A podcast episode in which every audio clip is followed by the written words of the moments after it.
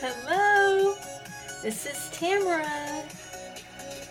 A girl in the middle, tied Titus 2 mentor, encouraging women to love God and to love well, their home and family. I'm so glad that you've joined me back here today. Thanks for being here.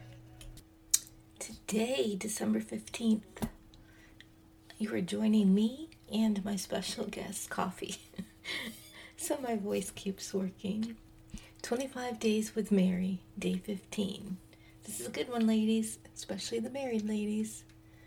About my husband. We can't have a story of Mary without Joseph. Joseph, Joseph. Let's read out of Matthew, chapter 1, starting with verse 18. Now, the birth of Jesus Christ was on the wise when as his mother Mary was espoused to Joseph, before they came together, she was found with child of the Holy Spirit. Then Joseph, her husband, being a just man and not willing to make a public example of her, was minded to put her away privily, privately. But while he thought on these things, behold, the, angel of the Lord appeared unto him in a dream, saying, Joseph, thou son of David, fear not, fear not to take unto thee Mary thy wife, for that which is conceived in her is of, a, is of a, the Holy Ghost. And she shall bring forth a son, and shall call his name Jesus, and he shall save his people from their sins.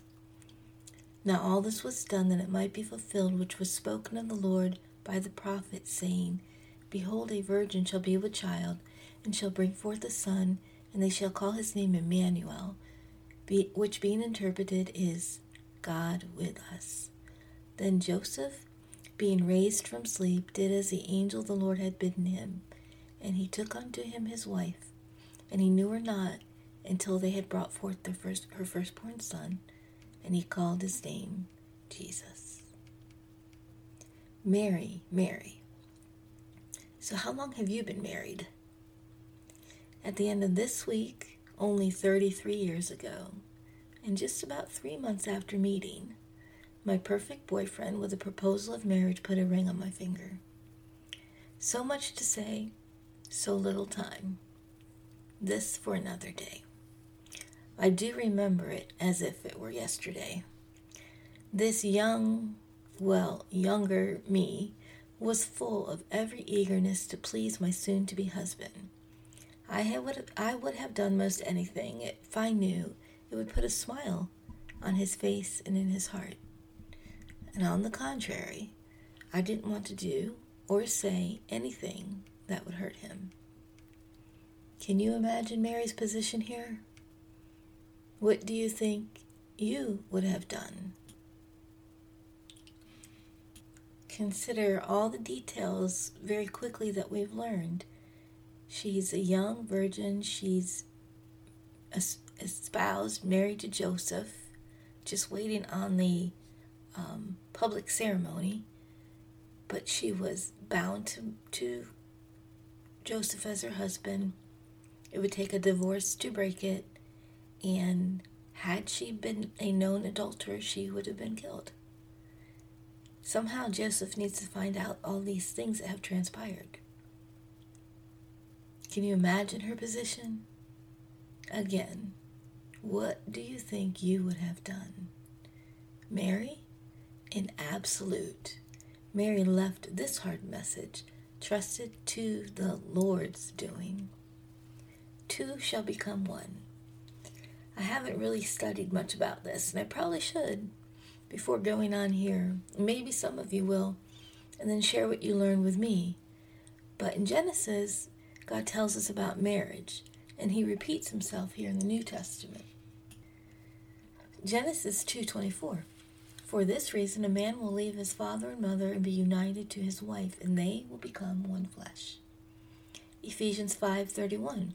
For this reason, man will leave his father and mother and be united to his wife, and the two will become one flesh. Mary and Joseph were betrothed, and it would take a decree of divorce to put her away. And therefore, I would have to think that they were one in him as declared regarding marriage in Scripture. So, moving forward with this thought, then, I'd say Joseph submitting to God's message through his angel is a picture worthy of framing in our own marriage. Wouldn't you? I have to intersect here. This is not about Joseph's submission to Mary or vice versa. So don't don't miss this. Joseph submitting to God's message through his angels a picture worthy of framing in our own marriage. He loved God so much. He loved God so much that he first wanted to protect Mary and quietly put her away. But then, when he heard from God, he desired and decided to submit to him.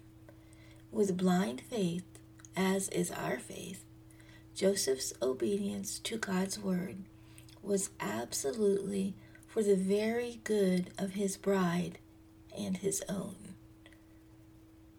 And not just those two, friends, but it was for each of our own good, too.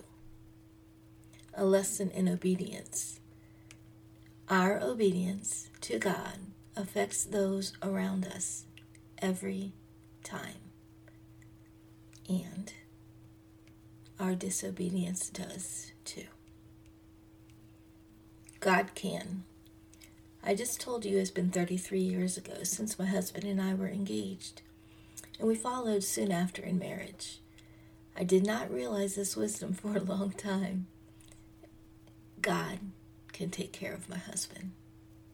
He doesn't ever tell me through His Word that I should be His Gabriel to my husband's ears or heart. Oh, I read a lot about who I should be in our marriage, in my life as a child of God, but that one isn't there for me to gather under my repertoire of duties.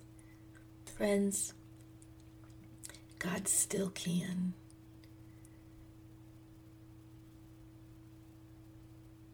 Whatever your marriage needs, God can.